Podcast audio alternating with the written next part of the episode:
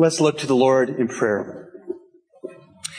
Lord, we humbly bow before you as your children, uh, knowing that our standing with you is all of grace and not of any merit on our parts. And how grateful we are that you have not left us as orphans when you went back to the Father's right hand, Lord Jesus, but the Holy Spirit has come and he comes to live inside the true blood bought child of God. And how grateful we are to know tonight that the Spirit of God that indwells us as believers is the author of the verses we're going to look at. And so we pray for His ministry to exalt Christ in our time together. Help there to be a freedom in the Spirit to ask questions, to make comments, and may this not merely be some kind of a lecture. Uh, for those on the way, protect them and guide them, and thank you for these who are here now. Uh, please bless for Jesus' sake and for your glory, Father. And we pray in Jesus' name. Amen.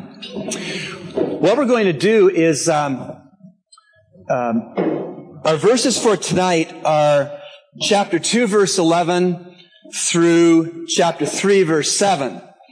And uh, before we get to those new verses, I would like us to read 1 1 through 210, verses we've already covered. And let's do it as fast as we can, popcorn style. If you want to read a single verse, just start reading and I'll walk towards you and get you on the mic. So someone start at 1 verse 1 and then we'll go to verse 2 and so on. Now the faith which becomes sound doctrine. Good. 2. Um, start at 1 1. Yes. Uh huh. In the hope of eternal life, which God in our life long ages ago. 3. and at the proper time manifested in His Word through the preaching with which I have been entrusted by the command of God our Savior. 4. true sound faith that we share. May God the Father and Christ Jesus our Savior give you grace and peace.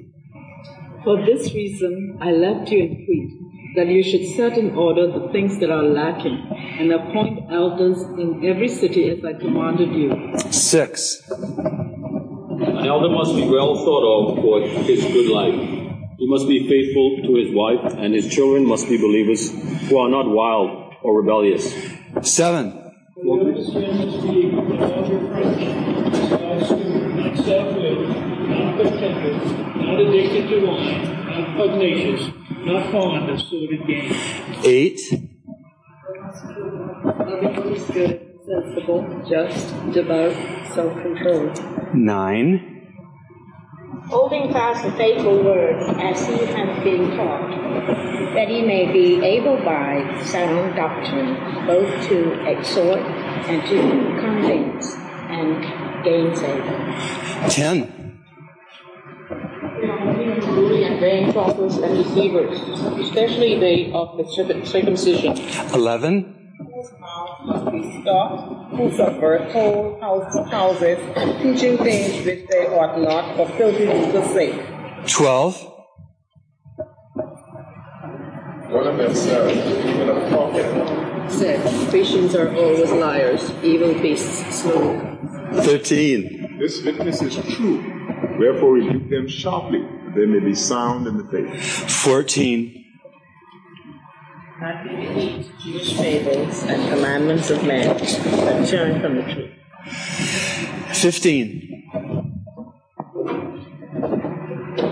Unto the pure, all things are pure. But unto them that are defiled and unbelieving, is nothing pure. And even their mind and conscience is defiled. Uh, 16. They They are detestable and disobedient, worthless for doing anything good. Chapter 2, verse 1. Teach what accords with sound doctrine. 2. Older men are to be Temperate, dignified, sensible, sound in faith and love, and perseverance. 3. Older women likewise are to be reverent in their behavior, not malicious gossips, nor enslaved to much wine, teaching what is good, 4. Tell them freely as women to love their husbands and children. Five. Sensible, pure workers at home, kind, being subject to their own husband, so that the word of God will not be dishonored. Six. Likewise, urge the young man to be sensible. Seven. And you yourself must be an example to them by doing good deeds of every kind. Let everything you do reflect the integrity and seriousness of your teaching. Eight. And Sound speech that cannot be condemned, so that an opponent may be put to shame, having nothing evil to say about us. Nine. To be well pleasing in all things, not answering back. Ten.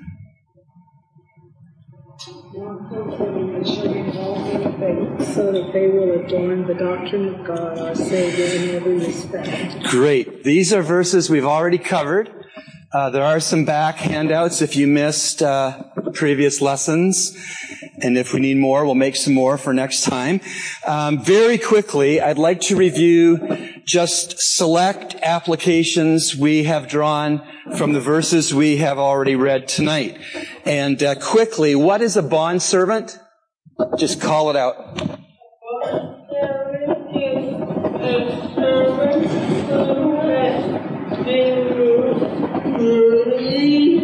from his um, the years he had to serve, and now he's on the optional year where he chooses not to be optional. He chooses to be a full-time slave. Wonderful answer. A bond servant chooses to be a servant of his master or her master for life. And uh, well done, Crystal. And uh, the normal Christian life is to choose to be a bond servant, but it doesn't happen automatically. We have to make that decision before the lordship of Christ. All right, very good. We're off to a good start. Um, what did I mean when I said, "Don't hide behind your age"? It was last week. Don't hide behind your age. Has to do with older men and older women in the text. What age did we say likely was involved to be an older man or an older woman? Do you remember? 60. So I'm just under the wire, but I'm working on it. So if you are 60 or over, you are an older man or an older woman. Now, why would I say as an application, don't hide behind your age? That means you don't get, uh, retire. That's it. Still have life, still energy, you can still work. Don't retire. You still have life, opportunity, energy. Keep serving the Lord. Older men are to have a ministry, especially with younger men. Older women are to have a special ministry with younger women. So don't be uh, retired from Christian service. There's no such thing as retirement in Christian service. All right? And you have experience walking with God. You have experience in life. You have experience in the churches you've been a part of. And what you have to offer as an older man or woman is vital. And our body of believers needs you to be involved. Okay, very good. Now let's pick it up at verse 11. And this is a new verse. So someone read verse 11 in a nice big voice.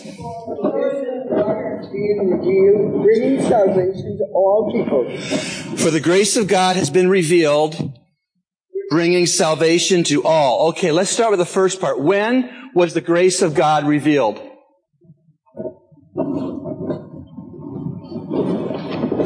The grace of God is all through the Old Testament. People who say there's no grace in the Old Testament and there's only grace in the New Testament don't have it right. But when was the grace of God magnificently revealed? The incarnation, Christmas, God becoming a baby, uh, taking on human flesh, not compromising anything about being God and being 100% um, human. You can read about that in John 1:14 if you hold your place in Titus. Someone read John 1:14 to 18. Take all those verses somebody. Nice big voice. John 1, 14 to 18. The Word became flesh and dwelt among us, and we have seen his glory. Glory as of the only Son from the Father, full of grace and truth. John bore witness about him and cried out, This was he of whom I said, He who comes after me ranks before me, because he was before me. For from his fullness we have all received grace upon grace. For the law was given through Moses. Grace and truth came through Jesus Christ. No one has ever seen God, the only God, who is at the Father's side. He has made him known. Thank you. Uh, in this passage, grace appears three times, right? Um, verse 14, uh, only begotten from the Father, full of grace and truth. Jesus was full of grace and truth. Grace without truth is mush. Truth without grace is a hammer. Grace and truth is a beautiful blending. And then in verse 16, for of his, Christ's fullness, we have all received grace upon grace. Uh, you've received grace to be saved, and you're receiving grace to be sanctified, and you'll be receiving, uh, receiving grace to be glorified. And you can't ever exhaust God's grace. Grace upon grace. And then we see the third mention of grace, verse 17. For the law was given through Moses, grace and truth were realized through Jesus Christ. So when Titus uh, 2:11 says, "For the grace of God has appeared," that's what it's talking about, bringing salvation to all men. Does that mean that uh, salvation is universal? That every human being will be in heaven? No, doesn't mean that. So all men does not mean that all are saved just by virtue of being a human, but it means in potential what Christ did on the cross made salvation possible. And um, we'll be talking in future studies a little bit more about God's work of electing those who he'll save. But what I like to say is that I can do all the nominating I want as I share the gospel. God has done all the electing from the foundation of the world. So I don't worry about who's elect when I share my faith. I don't get all tied up in knots about it. I just share my faith. I just am obedient to share my faith and I'll leave the results to God. So let's go on to verse 12. Someone please read verse 12. Instructing us to deny ungodliness, worldly desires, and to live sensibly, righteously, and godly in, live in the present age. God's grace has appeared. And what does God's grace instruct us? Verse 12, just call it out.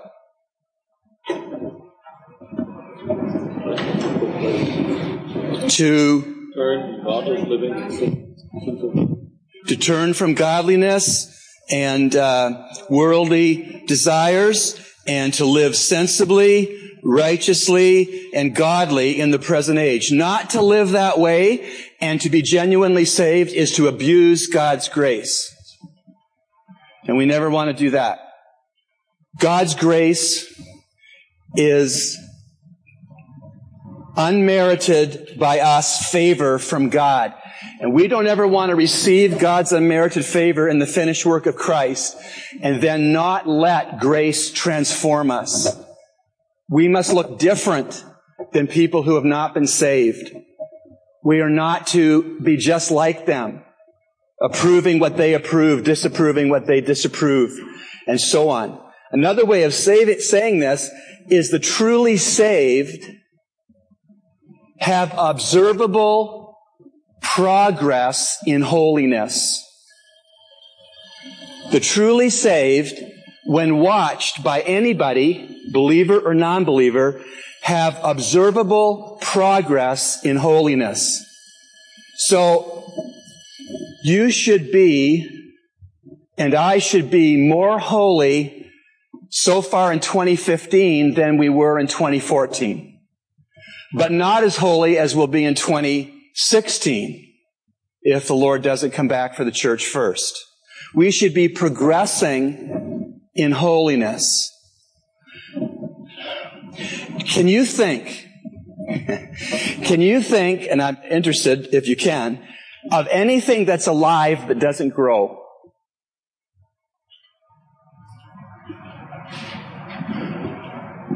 There is not a thing that's alive that doesn't grow. Mango trees, cocoa plums. Ah, see, I'm learning. I'm learning. There is nothing that is alive that doesn't grow. A baby who becomes life from God at conception grows in the mother's womb, is born, and then grows outside the womb, right? Everything that's living grows. And so if a person, a Christian, professes to be a Christian but isn't growing, we have cause to wonder if they're really a Christian. When you're a believer, um, you have an appetite for some things you didn't have an appetite for. You have an appetite for the Word. You have an appetite for Christian fellowship. And you also have an aversion to things that you did not have an aversion to before. You, sin bothers you. In you, it bothers you, and around you, sin bothers you. And that's a good indicator that you truly are alive in Christ you're growing in holiness. And similarly, grace that actually saves a person is grace that sanctifies. Observable progress in holiness is what saving grace looks like after conversion. And saving grace after conversion also sanctifies. Now, I've taught you in the pulpit on Sunday morning and Sunday evening and here what does it mean to be sanctified? God's work of setting a believer apart for his possession and use. Sanctification is God's work of setting a true believer apart from the world, from sin, from Satan, and self to be God's own possession. We're bought with the blood of Christ. We're no longer our own. And for God's use. And last Sunday morning, remember what my, my mother set out when she entertained guests when I was growing up? Dishes of candy. Dishes of salt snacks that I loved. And I looked at those dishes and she would sneak up on me and say, don't touch those. They're for the company. Those peanuts and candies were set apart by my mother for the company's possession and use. You, if you're saved, have been set apart for God's possession and use. And if we don't live apart, characteristically, there's a question, are we saved? If we don't have any interest in being used of God, we just live for ourselves, for everything that matters to us only, our selfishness, if that's the characteristic of us, maybe we're not saved. Because true grace that has appeared in Christ, verse 11, instructs the believer to deny ungodliness and worldly desires and to live sensibly, righteously, and godly in the present age. This is not teaching sinless perfection. This is not teaching that you'll never sin after you're genuinely saved. That's not what it's teaching. But it's teaching the trajectory of your Christian life, the tendency of your Christian life, the trend line of your Christian life is holiness. Greater holiness. Um, there should be traction, a business term, traction toward being less ungodly and curbing worldly desires and living sensibly and righteously and godly. Now, salvation is of grace. True or false? Grace is cheap. False. It costs the Godhead everything. Grace is costly. But when a believer lives as though grace is cheap, abusing and presuming upon the grace of God, it's taking a costly grace and defanging it. I don't like cats. Sorry. I like dogs. Sorry. But I'm told with a cat, usually you declaw them if they're inside cats, right? Someone who lives with cheap grace defangs costly grace and just lives willy nilly. Oh, God will forgive me. In 1 Corinthians 2:14, let's go there. Hold your place in Titus. 1 Corinthians 2:14. Let's read a single verse uh, this time, and we'll read through 2:14 through 3:3. Starting at 1 Corinthians 2:14, we'll read a verse at a time uh, through chapter um, 3, verse 3.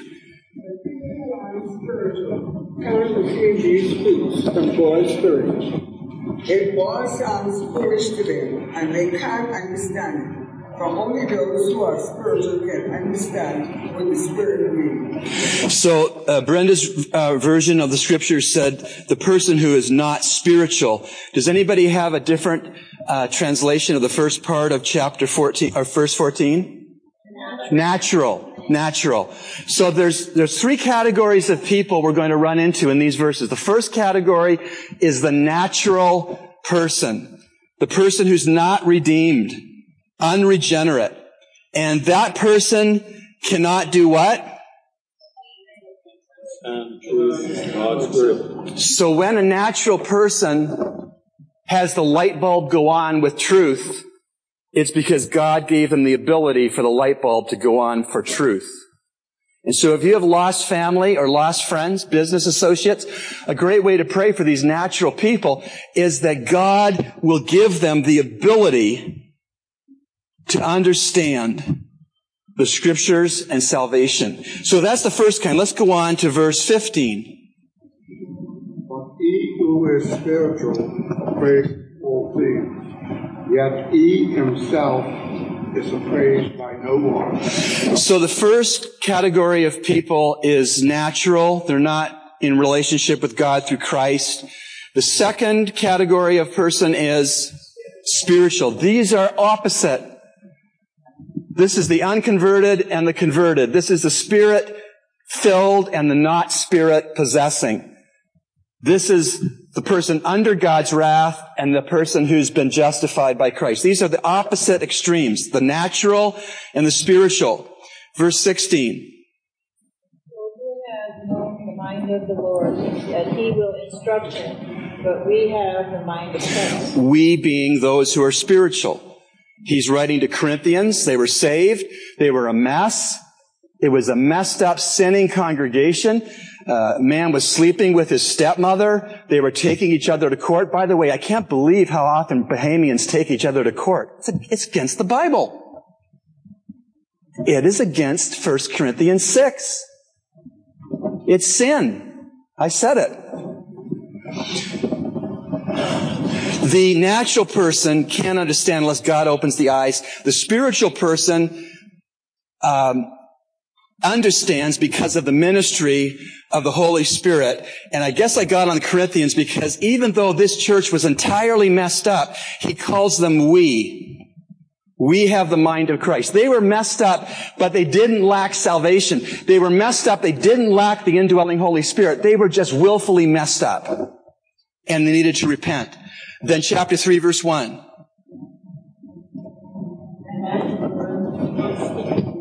spiritual people, but as the carnal, as the babes in Christ. Okay, now we've got the third category. Natural, not converted. Spiritual, converted. And now the carnal.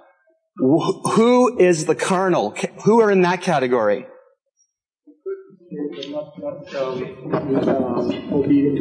Yes, they're saved, but they're disobedient to the Word and the Holy Spirit. They're carnal. Carnal means fleshly. They operate out of their flesh. The deeds of the flesh are in Galatians 5. You can read a nasty list there. A person, a believer who operates out of their flesh and not controlled by the Holy Spirit will fulfill the lust of the flesh as a genuinely saved person. Galatians 5. But the person who is spiritual is controlled by the Holy Spirit who lives within. So the question I have for me is any given moment, am I spiritual or carnal? Be real honest with you. When people come out the side streets onto Shirley Avenue in the morning rush hour, I have moments of carnality. I'll just be honest with you. And I have to repent before I go any further. I'm real. Any given moment, the true child of God has to uh, ask the Spirit of God, am I in the flesh or am I in the Spirit's control? If I'm a Christian and I'm in my flesh, what am I called? Carnal. What? Now let's see more about these carnal Christians. Verse 2 of chapter 3. hitherto you were not able to do it, neither yet now. Wah, wah, wah. The carnal Christian can't take solid food. She just can't swallow it. The carnal man can't take spiritual meat. And so what they do if they get enough of a say in a local church is they try to change the pastor from being a preacher of meat to being a preacher of pablum. That's when the believers who are spiritual have to stand up to the carnal Christians. And the leaders of that church have to stand up to the carnal Christians and say, you need to repent so you can have solid food. Don't bring the menu down to your carnal level for those who can eat meat because they're walking in the Spirit. All right, verse 3. For you are still controlled by your own sinful desires. You are jealous of one another and quarrel with each other. He says, I'm sorry, go ahead. Doesn't that prove you are controlled by your own desires? You are acting like people who don't belong to the Lord. Carnal people behave like they aren't saved. But the carnal people in Corinth were saved. We have to ask the Holy Spirit, and if we're really courageous, ask a brother or a sister in Christ, am I acting carnal in this, or am I acting spirit led? Wouldn't that change the conversation in the foyer? From, boy, the weather's hot, to, in this situation, let me describe it to you in my workplace. This is how I responded. Do you think that's carnal Christianity or spirit filled Christianity? That would be substantial, meaty fellowship. And that's what we want to pray for this church. That we get past what the average person without Christ talks about and get to the heart of our spiritual lives in love. That takes trust, takes transparency, it takes risk. Because if I wait for one of you to be transparent with me, then that, we may never have a transparent conversation. But if I am risk, and I risk, and I just like did in this teaching session to say, I can be carnal on my drive into work, I have risked something by being real.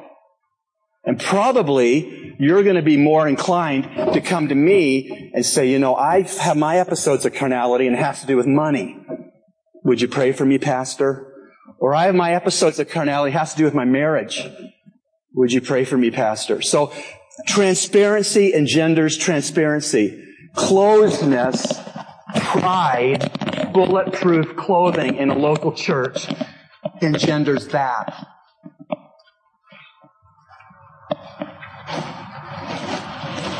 Well, that's convicting for me. Perhaps for you. Okay. Um, Let's go on uh, back to Titus, back to 211. It's saying that the grace of God has appeared. Jesus Christ is grace personified. He appeared the first Christmas, and as He's appeared, He's, it's instructing us to, to deny ungodliness and worldly desires and to live sensibly, righteously, and godly in the present age, looking for the blessed hope and the appearing of the glory of our great God and Savior, Christ Jesus. What is the blessed hope that we're looking for? His coming. There are two installments of Christ's coming. There is the rapture return of the Lord, which will happen first, 1 Thessalonians 4, where the church, in the twinkling of an eye, a medical doctor told me that is five sixteenths of a second, the bride of Christ will be gathered to meet the Lord in the air, but not before the graves of the believing dead are opened and the bodies are glorified and reunited with their souls and spirits to go immediately to be with Christ upon physical death. So the rapture return of Christ is first. I believe it's an any time now return. I know of no biblical prophecy that has to yet be fulfilled for the return of Christ to rapture us. Could happen tonight. Seven years after that return is the second coming of Christ. Um, the tribulation is the unprecedented time of God's judgment poured out on earth. That is after the rapture and before the second coming. Let's contrast the rapture and the second coming. They're separated by seven years. The rapture, Christ doesn't touch down on earth's surface. He comes only to Earth's atmosphere. In the second coming, he comes to um, the mount beside the east side of Jerusalem, and he uh, walks through the eastern gate of the ancient city of Jerusalem. When we were there with a tour, our Jewish guide, looking across the Kidron Valley at the east gate of Jerusalem, he says the ancient gate of Jerusalem on the east side is 150 feet below the surface. You can't see it. But the Radisson Hotel was going to build a five-star hotel on this mountain to overlook the ancient city. And they did seismological studies. And do you know what? There's a huge fault line running between the Mount of Olives and the eastern gate. Yeah. Because Zechariah predicts that when Jesus touches down on the Mount of Olives, that the mountain will split north to south, and he goes through that crevice, massive crevice, and enters the eastern gate to assume David's throne in Jerusalem. So, rapture is any time now. Christ comes to earth's atmosphere. It's only for the redeemed. By the way, all of you who hold mortgages, your mortgage holders are going to be really ticked just really upset because where'd you go? I don't know. Satan will think of something to explain it and delude. So, rapture return anytime now, seven years later, second coming of Christ. So the second coming of Christ can't be a surprise because we know it's seven years after the rapture. Second coming of Christ is for the world. It's not just for the redeemed. He comes down and touches down on the Mount of Olives. It splits in two. He assumes his literal throne on David's throne, his rightful throne, and he establishes a righteous kingdom for a thousand years. We call it the millennium. He's going to suppress evil by force. It says that in Isaiah 11 that he'll suppress evil with an iron scepter in the millennium. Christ came the first time as a lamb for sinners slain. He'll come the second time as the lion of the tribe of Judah. Two different things. So what we've got here is that uh, the appearing of the Savior here is the rapture. It's the blessed hope. The blessed hope that we should be looking for. We should be teaching our children. When I, I told you that when we drew up our will, when our kids were very little, we told the lawyer who wasn't a Christian that my wife and I are probably going to disappear without explanation.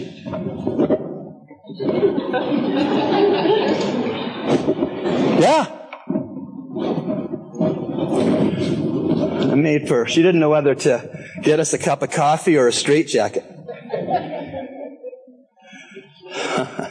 All right, so looking for the blessed hope and the appearing of the glory of our great God and Savior Christ Jesus who, what does it say? Gave himself for us. Why did he do that? to redeem us from what? Uh, lawless deeds. And what else to do? Purify for himself a people for his own possession. That's sanctification. Zealous for good deeds. There's so many things in this verse, but let's just unpack some of them. He gave. He gave once for all time. The tense here is the aorist tense, which is a Greek tense that says a summarized, completed action. He gave himself once for all. With all due respect to my Roman Catholic friends, he is not crucified again every Mass by a priest turning the element, the host, into his actual body and the wine into the actual blood of Christ. That is not right theology. He died once for all. He gave himself once for all and to redeem us. Now, let me define redemption. Remember Hosea in the uh, Old Testament? He was given a tough job. God said to Hosea to marry a wayward woman, morally wayward woman, to be a picture of Israel's spiritual harlotry to God. So can you imagine? You're God's prophet. God says, marry a wayward woman. So Hosea uh, obeyed. And things went downhill in their marriage. She got more and more immoral, and she wound up, if this circle is an auction block, she wound up on an auction block, human trafficking, probably naked, standing on this auction block, being sold to the highest bidder to have her work the sex industry for that person. Then God says to Hosea, go to the auction. Imagine bid on your wife. Buy her back. Buy her out of her lifestyle. Buy her out of her bondage. Buy her out of her slavery and guilt and shame. Buy her back. That's redemption. And that's why God told Hosea to marry Gomer, and that's why God let Gomer live in sin, and that's why God let Hosea see his wife in the slave marketplace of sin, and that's why God told Hosea to buy her back, because God in love wanted to teach us what redemption is. So redemption is God's work of purchasing us out of the slave marketplace of sin to set us free to do His will, that we would never have to go back into the slave marketplace again. That's amazing. That is so beautiful.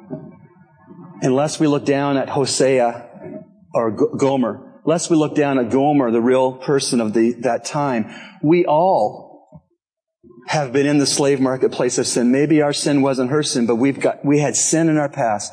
And Jesus Christ laid down the price of his precious blood to buy us out of the slave marketplace of sin, to say, come on out of there. Get some clothes on. Be productive. Bring glory to my name. Be holy. Be new. Tell others about me and how I can redeem them. And uh, that is such a beautiful thing. And it says that he gave himself, 14, that he might redeem us. redeem, there's a, a voice in Greek of the New Testament that tells you about a verb, who does what to whom. And the middle voice says that the subject of the, the sentence has the action performed upon him or her. It's the middle voice here. We do nothing to contribute to our redemption. Our redemption happens for us.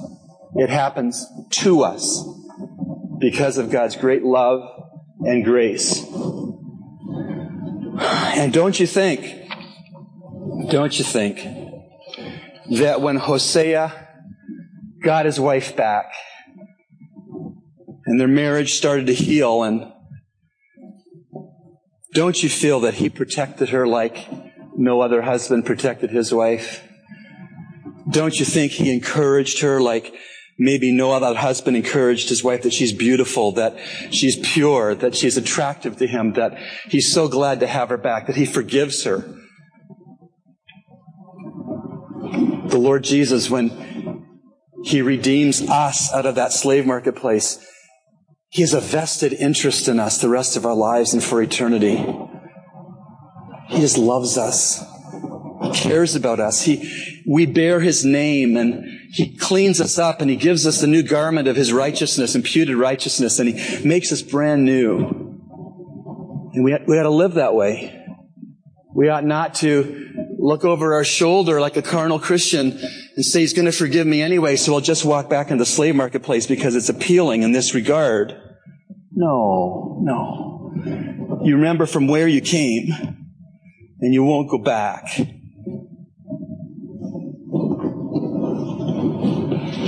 Redemption that doesn't purify the redeemed probably isn't redemption. You know, when these movie stars say that they're born again, better ask them to define it. Born again, that they're making a new record that's selling big.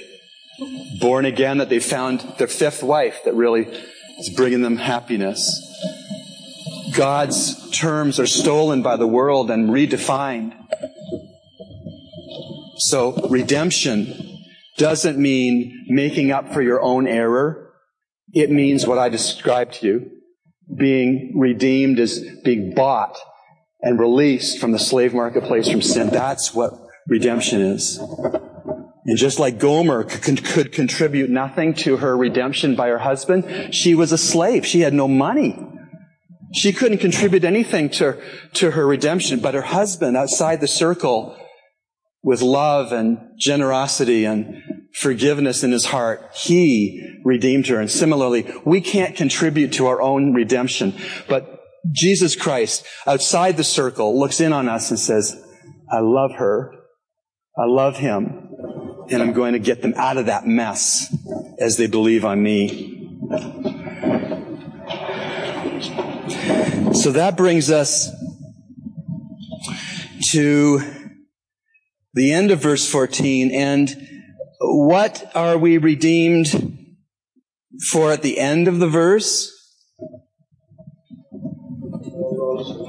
Zealous for good works. Uh, zealous for good works. Remember one of Jesus' disciples was Simon the Zealot?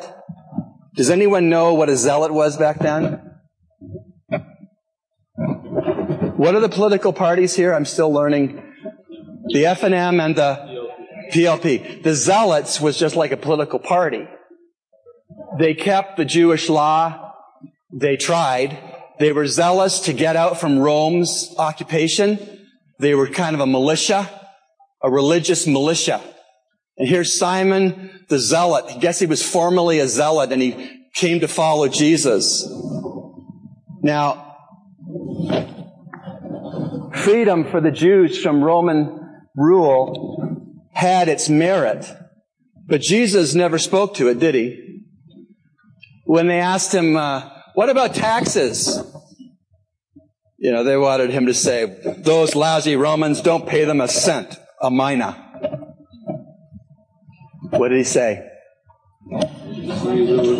Give to Caesar what is Caesar's. Give to God what is God. So, Simon and his crew were zealous for political emancipation and freedom from Rome, but it wasn't good enough reason to be a zealot. What are you zealous for? If I asked someone who knows you well and said, Sally Doe, what is she fanatical about? Her grandkids? bargain shopping, politics. What about John Doe? You know him pretty good. What's he zealous for? What's he a fanatic for? Money, retirement, status, the right address, the right car to drive. What are you zealous for? What gets you out of bed in the morning? What keeps you going in the day? What do you think about when you're free to think about anything?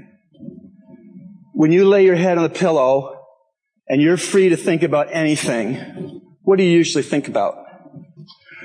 When you are in the shower or the bathtub and you don't have anything pressing on you that you necessarily have to think through, what do you think about? When you're driving, it ought not to be a mindless activity, but almost. When you're driving, what do you think about? If you were dying, what would you make it a point to tell your grandchildren? What would you make it a point to tell your husband or your wife? What are you zealous for?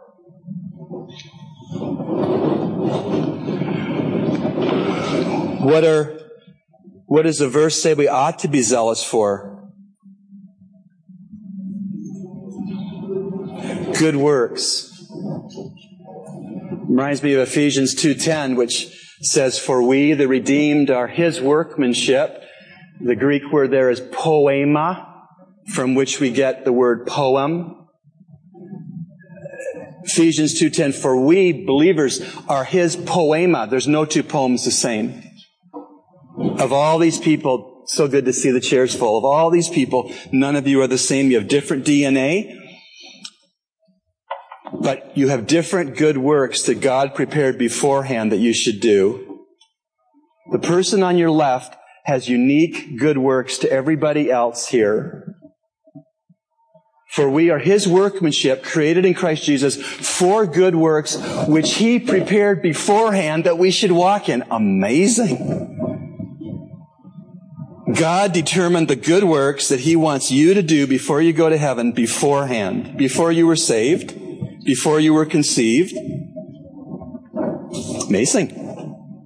So a good thing to be zealous for is to discover the good works that God wants you to do.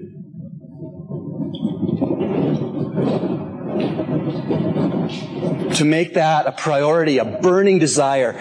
And I would submit as we don't hide behind our ages, that we get involved in a ministry in Calvary Bible Church if we're uninvolved.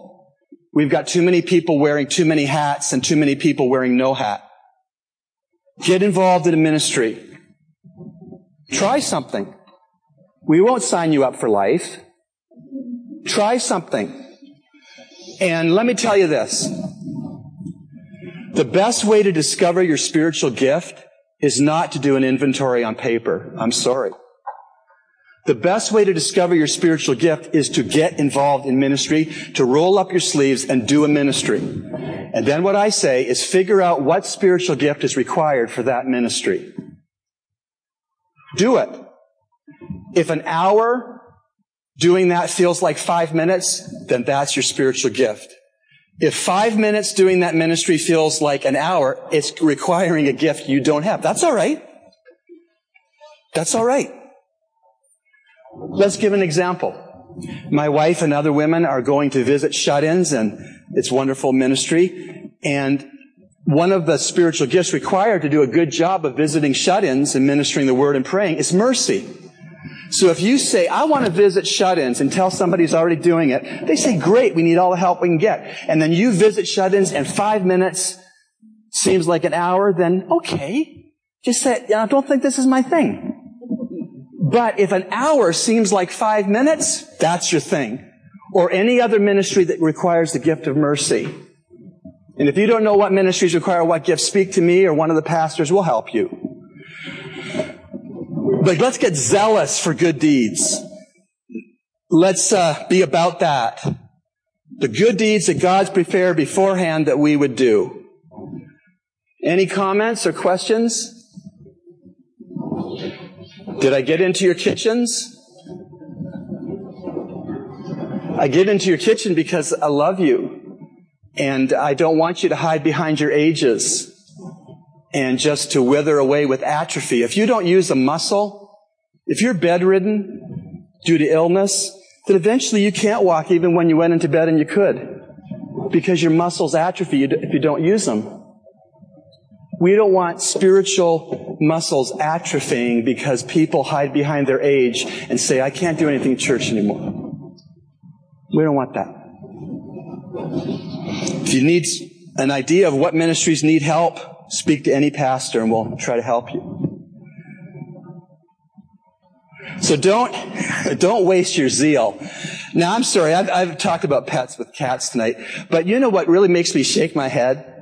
When I see a car with five bumper stickers in the back, spay and neuter your pets. They're zealous about that. I'm not against spaying and neutering a pet, but if that's what you splash over your whole back of your car, I think you've got a mixed up priority. You're zealous for the wrong thing. Or save the whales. Okay, I like whales. We should try to save them. But what about babies? What about babies? Humans. There are people that are zealous. There are some people that are apathetic. I know that. But people who are zealous, we better ask, they better ask, am I zealous for what God is zealous about? Am I zealous for what God is zealous about? Verse 15, someone please read that. Declare these things, exhort and rebuke with all authority. Let no one disregard you. Okay, who is he addressing specifically in verse 15 when he says, These things speak and exhort and reprove with all authority. Let no one disregard you. Titus, Pastor Titus, young guy. Timothy and Titus were proteges of Paul. He's young. We don't know how young he is. One thing that I really appreciate about Calvary Bible Church is that I sense you respect my God given authority. I have no authority except God gives me authority as a pastor. Without the role of pastor teacher here, I have no authority over you. But God has called me to be the pastor teacher. So by virtue of that calling and that office and role, God has given me authority. Boy, I want to handle it carefully.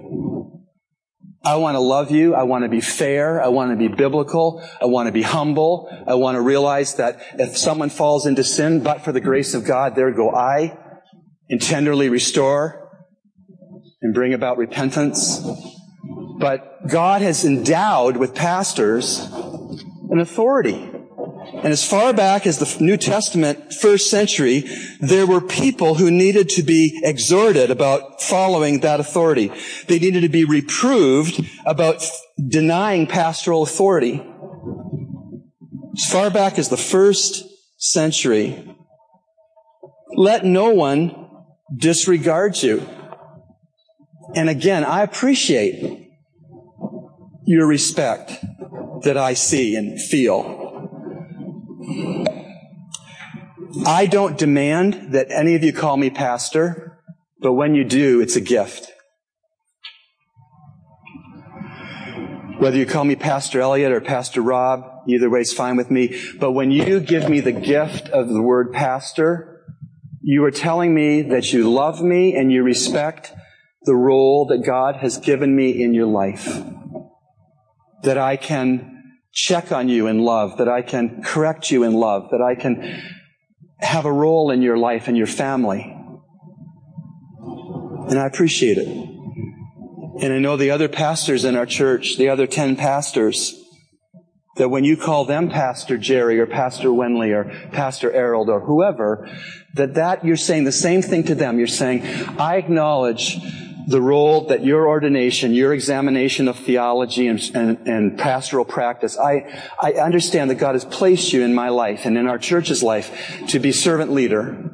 And I'm going to give you respect by calling you Pastor um, Tommy or whatever the case might be. And so as far back as the first century, there are people who had a problem with that. And Paul, by the Holy Spirit, didn't say, don't worry about that, by the way, you know, just let it roll. He says, no, when that happens, exhort these people, reprove with all authority, God's authority. Let no one disregard you.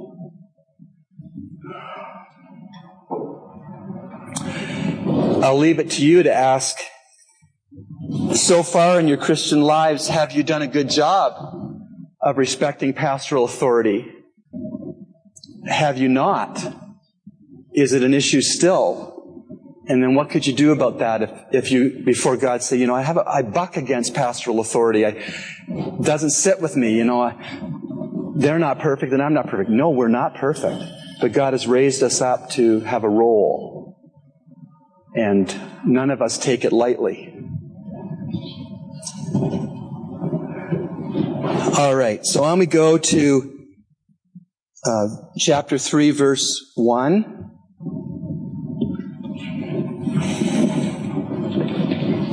Someone.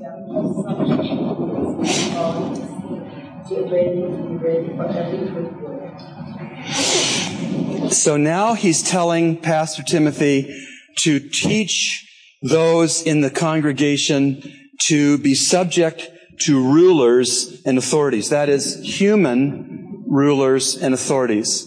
So here's how it works. When our children are still at home, we have the responsibility to teach them to respect our authority as mommy and daddy. If they don't learn to respect the authority of their daddy and mommy, they have no chance of learning to respect authority in the church or authority in the society. So if you've got mummies and daddies with children still at home who are demanding respect and exercising their God-given authority over their less than fully grown children, then those kids can come into a body of believers like this and can have little problem with saying, okay, that's Pastor Elliott, and these are the other 10 pastors, and God has put them in place, and we need to respect the authority of God that He's given to them to help us. When a child understands that within the family of God, then they have a shot of understanding authority in the culture. Police, politicians. By the way, there's no perfect politician, and our salvation is not in a politician. But we need to pray for our politicians that they'll come to saving faith in Christ, that they'll come under the book, and that they won't serve self, but they'll serve the greater good of Bahamians. It's easy to talk bad about politicians.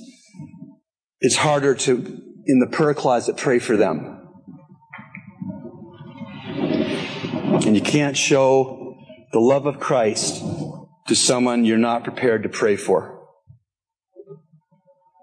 So if you have a grudge in this church, someone that you feel has hurt you and you haven't forgiven them, you can't love them as Christ wants you to love them until you forgive them and pray for them. It's that practical. Okay, so they're told in 15 that uh, Titus should say, get the church supporting and recognizing pastoral authority, and then told Titus to tell the congregation that they should be subject. That's the word we saw last time, Hupo tasso, compound verb, hupo under, tasso to stand, a military term. Tell the congregation to stand under the rulers, the authorities, the civil authorities. By the way, that has an exemption. In Acts 5, the apostle said, we shall obey God rather than men. So if human politicians legislate unrighteousness and demand unrighteousness, then we don't obey. I don't know if homosexual marriage will come to the Bahamas. I pray it won't. But I'll tell you this, if I was still pastoring in Pennsylvania, I'm not going to back off one bit about God calling homosexuality sin. If I go to jail, I go to jail. And I've told the, the church I left that if I go to jail, then you've got uh, eight deacons. We didn't have, we didn't have pastors or elders. We had deacons. You got eight deacons that'll preach in my place until they're all in jail. And the rest of you, man, get ready to preach when there's nine of us in jail. We must obey God rather than men. So, um, so remind them to be subject to rulers and to authorities, to be obedient, to be ready for every good deed, which loops back to the good deeds of 15. Verse 2.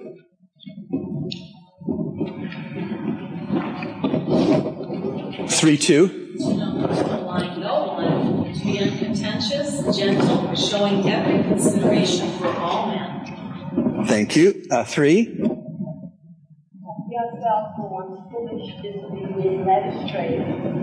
Their practicing pleasures, passing our days in malice and hated by others and one another. So he's saying, tell your congregation that although they're redeemed and made new in Christ right now, that they ought to remember where they've come from.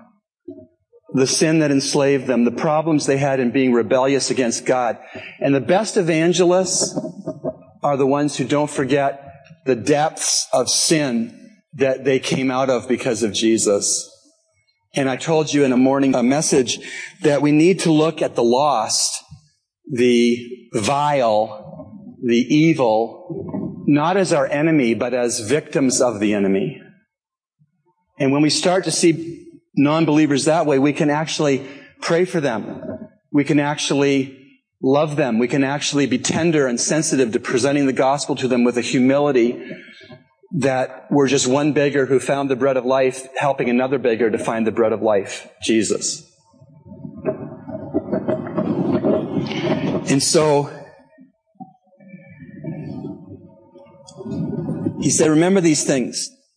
Uh, don't malign people. Don't be uncontentious. Be gentle, showing consideration for all men.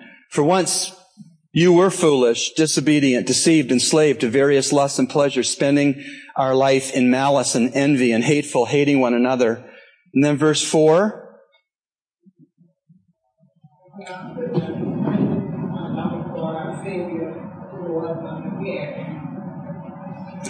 Now this is interesting.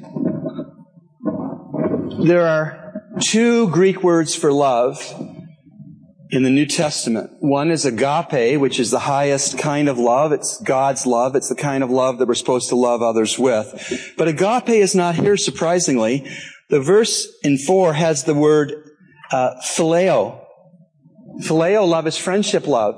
So this verse is stressing that the Lord Jesus, in his humanity, was fond of humanity. Think about that. They rejected him.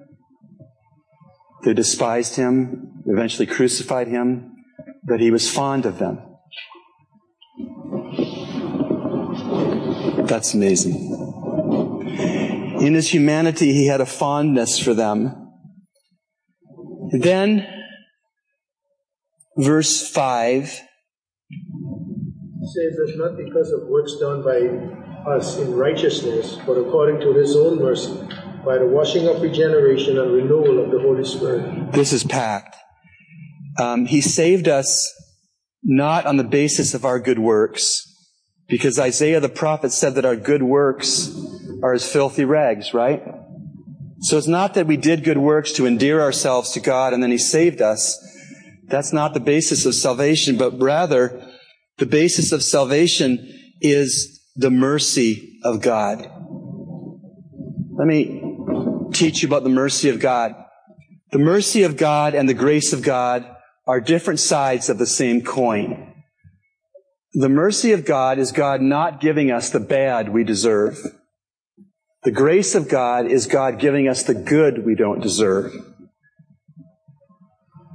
So, if I'm on JFK going out to the airport to catch a flight and I'm late and I'm speeding. This is just theory. just theory.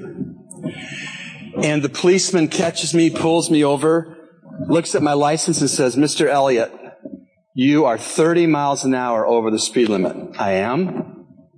Yes, you are. And then he talks to me and maybe gets some sense of why I was speeding. And in kindness and mercy, he says, I'm not going to give you a ticket. I'm going to give you a warning. Go catch your flight. That's mercy.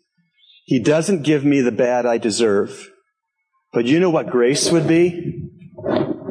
If he pulled out his wallet with his own money, with his own money, with his own money, and gave me a hundred dollar bill and said, now do something nice for your family when you get to Canada to see your parents. That's grace.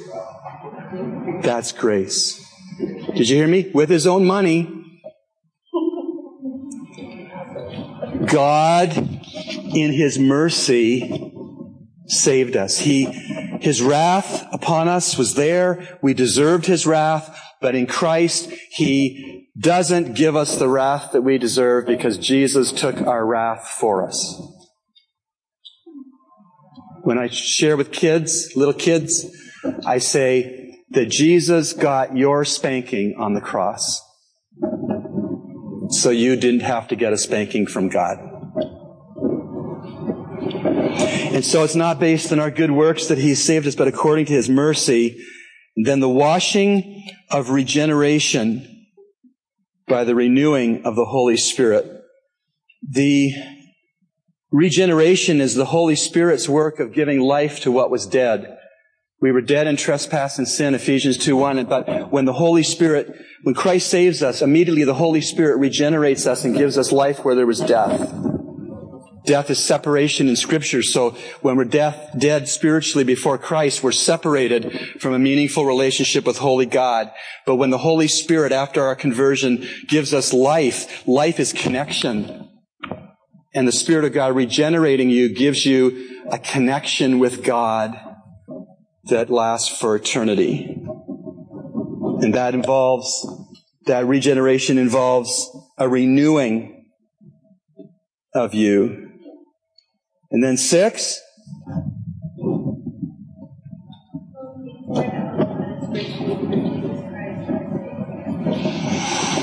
Okay, so the, the grammatical term is an antecedent, and the antecedent in verse 6 is whom is back to the Holy Spirit. So this verse is saying the Holy Spirit God poured out upon us richly through Jesus Christ our Savior. So here's, here's the deal. The power and the person of the Holy Spirit is infinite because He's God.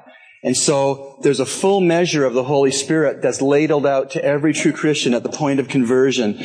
God is not skimpy. It's not like a big pot of soup at the soup kitchen for the needy, and you gotta be careful you don't ladle out too much soup to the first person so that the last person has something. God, the Holy Spirit, is infinite, so He can be all present and is all present in every born again Christian. He's lavished upon us. That's a beautiful reality. And so, we don't pray for more of the Holy Spirit. We've got all the Holy Spirit there is to get from the moment of conversion. Let's go to 1 Corinthians 12, 13. 1 Corinthians 12 verse 13. I'll read it just for sake of time. Talking to this wayward church in Corinth. 12, 13, 1 Corinthians, for by one Spirit, capital S, the Holy Spirit, for by one Spirit we were all baptized into one body. So the Spirit baptism is not selective, nor is it delayed. The Spirit baptism is automatic and instantaneous at conversion. We don't know about it probably, but it happened. For by one Spirit we were all baptized into one body, whether Jews or Greek, whether slaves or free. Now watch this. And we were all made to drink of one Spirit. So we all trusted Christ at different dates, times, but the moment each of us transferred our trust to Christ, the Holy Spirit baptized us, placed us into the body of believers, the church, placed us into Christ, gave us a spiritual gift or two, and we were made to drink of Him. We don't have to beg Him to baptize us after conversion, a second blessing, evidenced by tongues. We don't have to do that. We were all made to drink of the one Spirit. These are, these are, the guys that he wrote to in Corinth were messed up. but they weren't to pray for a second blessing of the Holy Spirit to fill and baptize them. They were, they were told to live according to your identity. Repent and live out who you are already in Christ. All right. So, um, whom he poured out, verse 6, whom he poured out upon us richly through Jesus Christ our Savior, that being justified by his grace, we might be made heirs according to the hope of eternal life. Just two quick points and then we'll leave a little time at the end. Justified, God's work. So let's back up. Earlier tonight we said sanctification is God's work, not our work. Redemption is God's work, not our work. Justification is God's work, not our work. And God's work in justification is to declare the guilty innocent because of Christ. So, remember Judge Ito and OJ? Remember that thing dra- dragged on for a long time and the last day in court, there's OJ perspiring and looking at the jury, I believe, and, and they, uh, they acquitted him. They declared him not guilty. I personally think he was guilty. The civil court ruled that he was responsible for their deaths, but the judge recognized the jury's verdict as not guilty and he walked away. Justification is God acquitting you, although you're a sinner, and saying you're innocent. And you're acceptable to a holy God because Christ died in your place. And Christ gave you all of his righteousness and it's now yours. And you're accepted in the beloved. Beautiful. Justified. That by being justified by his grace, of course it's by grace. We can't earn it. We might be made heirs according to the hope of eternal life. According to means in proportion to. Going back to the soup line in the um, illustration previous, in that soup line, you gave soup uh, not according to because it's it was limited. The, amount was limited, and so you divvied it out and you portioned it out, and you were a little stingy maybe to what you wanted to do. But this is saying that God, in His salvation, gave us heirship with Jesus Christ as according to the hope of eternal life. Now, here's how I picture according to versus out of. When you ladle out of the kettle at the soup kitchen for the needy, you're giving out of the kettle, not according to the kettle. If Bill and Melinda Gates came to Atlantis on a vacation. And they decided to visit Calvary Bible Church. And the offering went around. And they gave $100. That would be giving, yeah, that would be giving out of their billions. Right? Out of their billions. But if they gave a check for $100 million to Calvary Bible Church, that would be giving according to their riches, in proportion to their riches. Which, if I can make it more personal, when the offering bags come around on Sunday, we ought not to be tipping God like a waiter. We should be at least tithing. And we should be giving proportionately out of what God has given us in the previous six days. Proportionally. The New Testament doesn't say a percentage, but I'll tell you this. When you look at the tithes of the Old Testament, there were three 10% tithes. One was administered every three years. That was 23 and a half, 23 and a third percent that the nation of Israel was to tithe. Now you could say, well, they didn't have income tax and there wasn't an infrastructure of government. That's true. But 23 and a third percent was the law.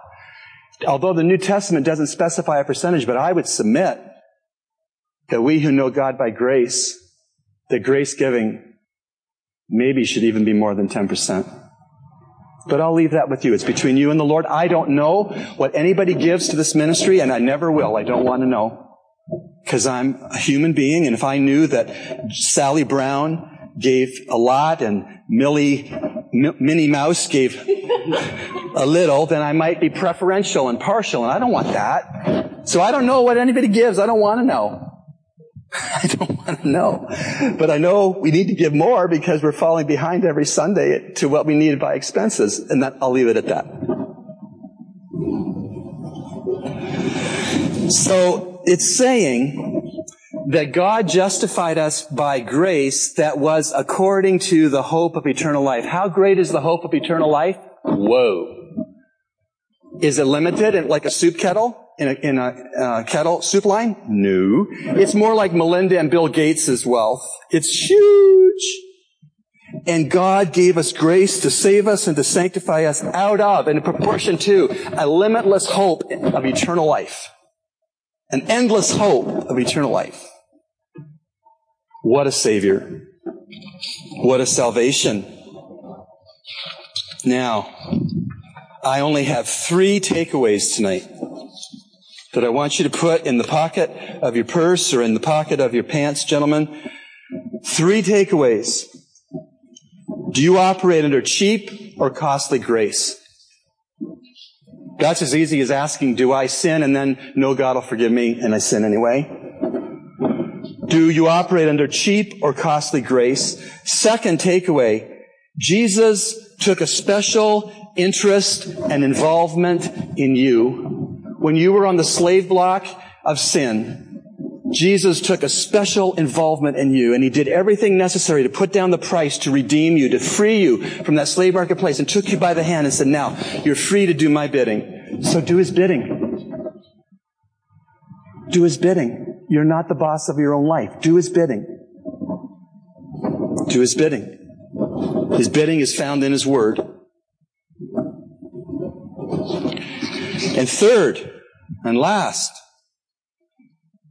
are you zealous for zealous worthy things? Simon the Zealot was zealous, but he wasn't zealous for a big enough thing. He just wanted to get out from the boot of Rome. It wasn't a big enough cause. Are you zealous for zealous worthy things? And based on what we've seen tonight, the good works that are, you are to discover that God prepared beforehand to do is what you should be zealous over. Find a ministry in our church or your church if you're not, this is not your church. Find a ministry. Every local church should be like the space shuttle. All crew and no spectators.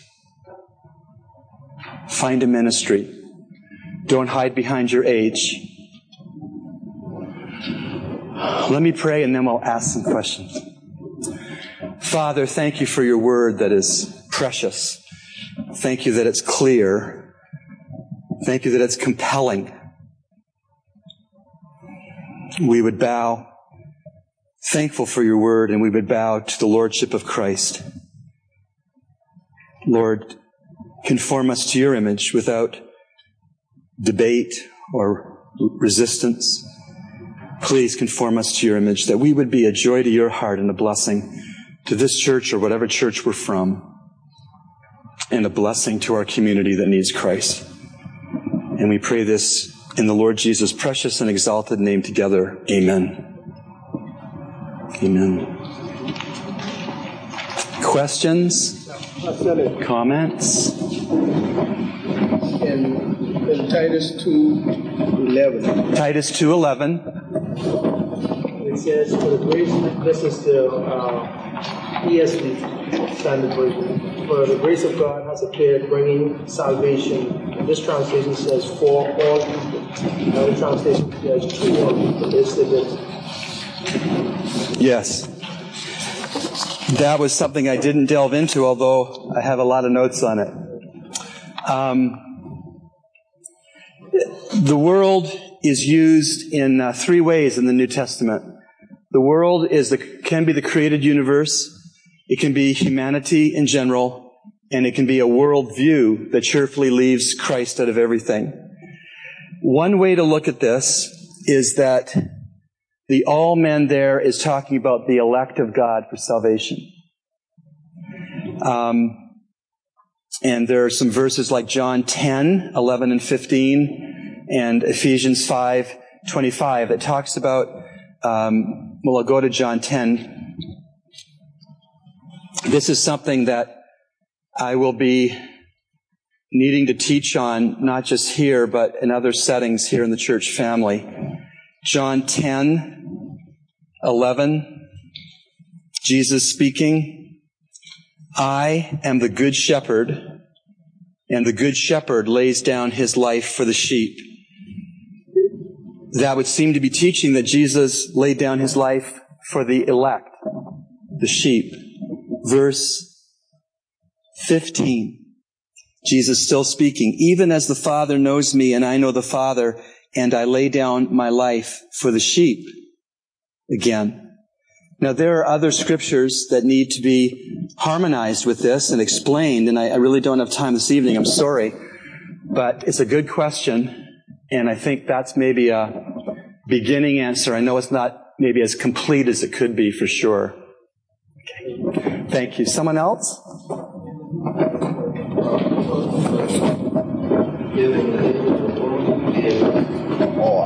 Yeah. The, the, the woman who gave her all, and shouldn't that be the new measure uh, for tithing? Jesus, um, in the sense that we recognize that all that we own, all that we have is His, He owns it. And so then we give out of that back to Him voluntarily as love, loving gift and worship.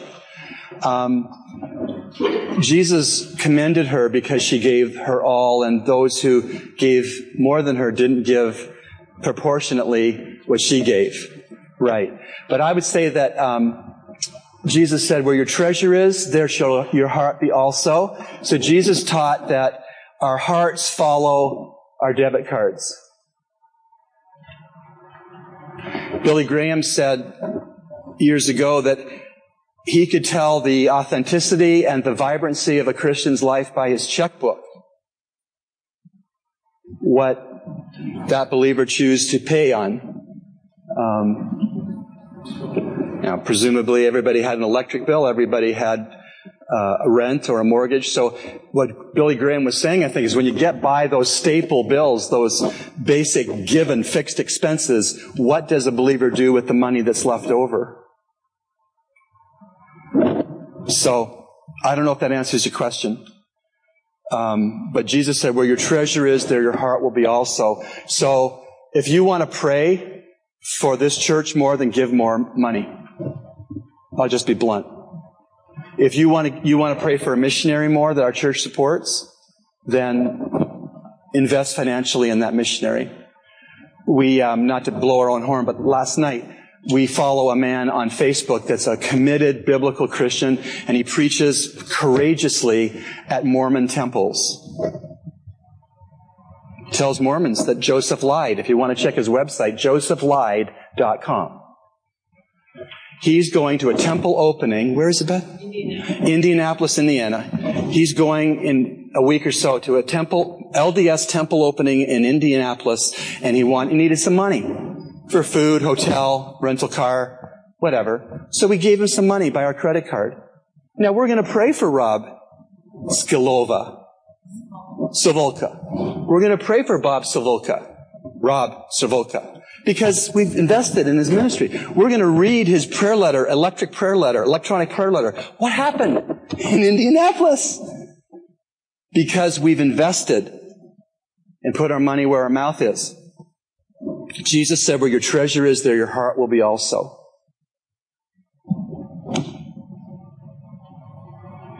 Thanks. Someone else?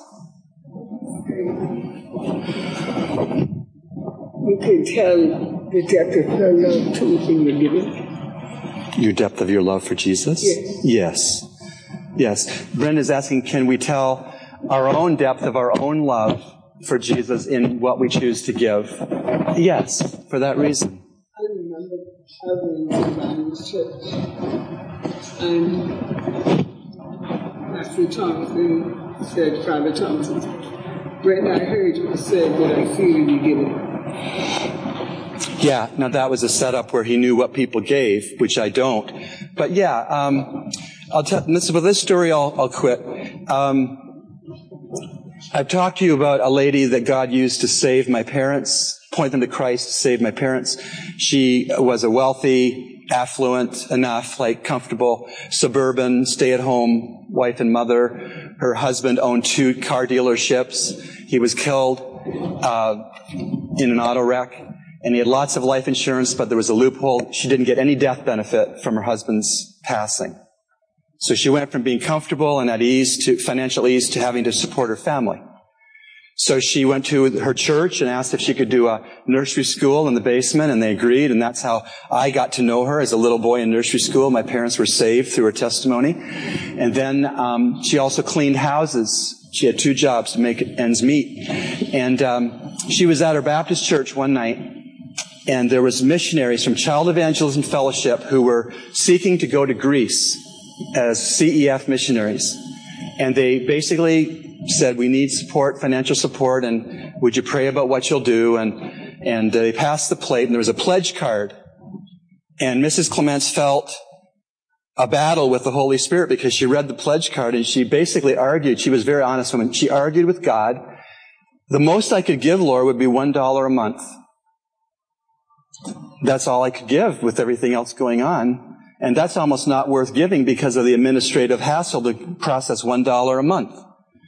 Well, the Holy Spirit prevailed and she wrote on the card $1 per month. Eventually, the couple went to Greece and eventually they became the field leaders of all child evangelism missionaries in Greece. And years later, they told Mrs. Clements, do you remember the night we were at your church and we asked for prayer and financial support? And she said, yes. And, uh, they said, you know, before that meeting, we were very discouraged and thought God was perhaps not leading us to be missionaries. But we asked God if He would give us one monthly supporter or more that we would go forward in faith. And your card, your pledge card was the only card that came in that night. And so based on your pledge, we, we went forward as missionaries and God has brought much fruit for children coming to Christ in Greece. Where your treasure is, your heart will be also. And so, when we talk about giving monetarily to God, uh, sometimes a little means a lot. Sometimes a little means a lot. So I'll leave that with you. Again, I want to underscore I don't know what anybody gives financially, and I never want to know. I've never known my pastorates all these years. I don't want to know. I won't let anybody tell me. So it's between you and the Lord. Anything else? Talk about giving, there's a discussion. I'm sorry, when you speak about giving, there's a discussion. Does your giving, this is not, not your tithe, now above and beyond Uh-huh. your tithe, your offering. Yeah. Does it have to go into the church? Can your giving be to needy persons? Can your giving be to a cause for someone who you- you're showing the love of God? Yes. Can that be considered also? Yes. Monique's question is in our financial giving to the Lord through the local church, is there a place for also giving financially to the needy or to other worthwhile Christian ministries? And my answer to that would be yes. But I think our principal responsibility is to our local church and then um, to give beyond a tithe or even an offering. Uh, I think is very good. I think it's fine. We haven't done it for years, but when we, for a time, Beth and I had, uh, not just on paper, not in actuality, we had segregated our money so that we had set aside money from my paychecks for the express purpose of giving to the local church. And then we had a different percentage set aside for giving to causes, people we came to know about that were needy or, or um, mission projects or whatever the case might be. And so, yes, um, look after giving to the, your local churches first, and then as the Lord provides and as He leads, I think it's fine to give to worthy causes beyond the local church. Very good question. Wow, it's warm in here. Bless you for coming. Bless you for hanging in there.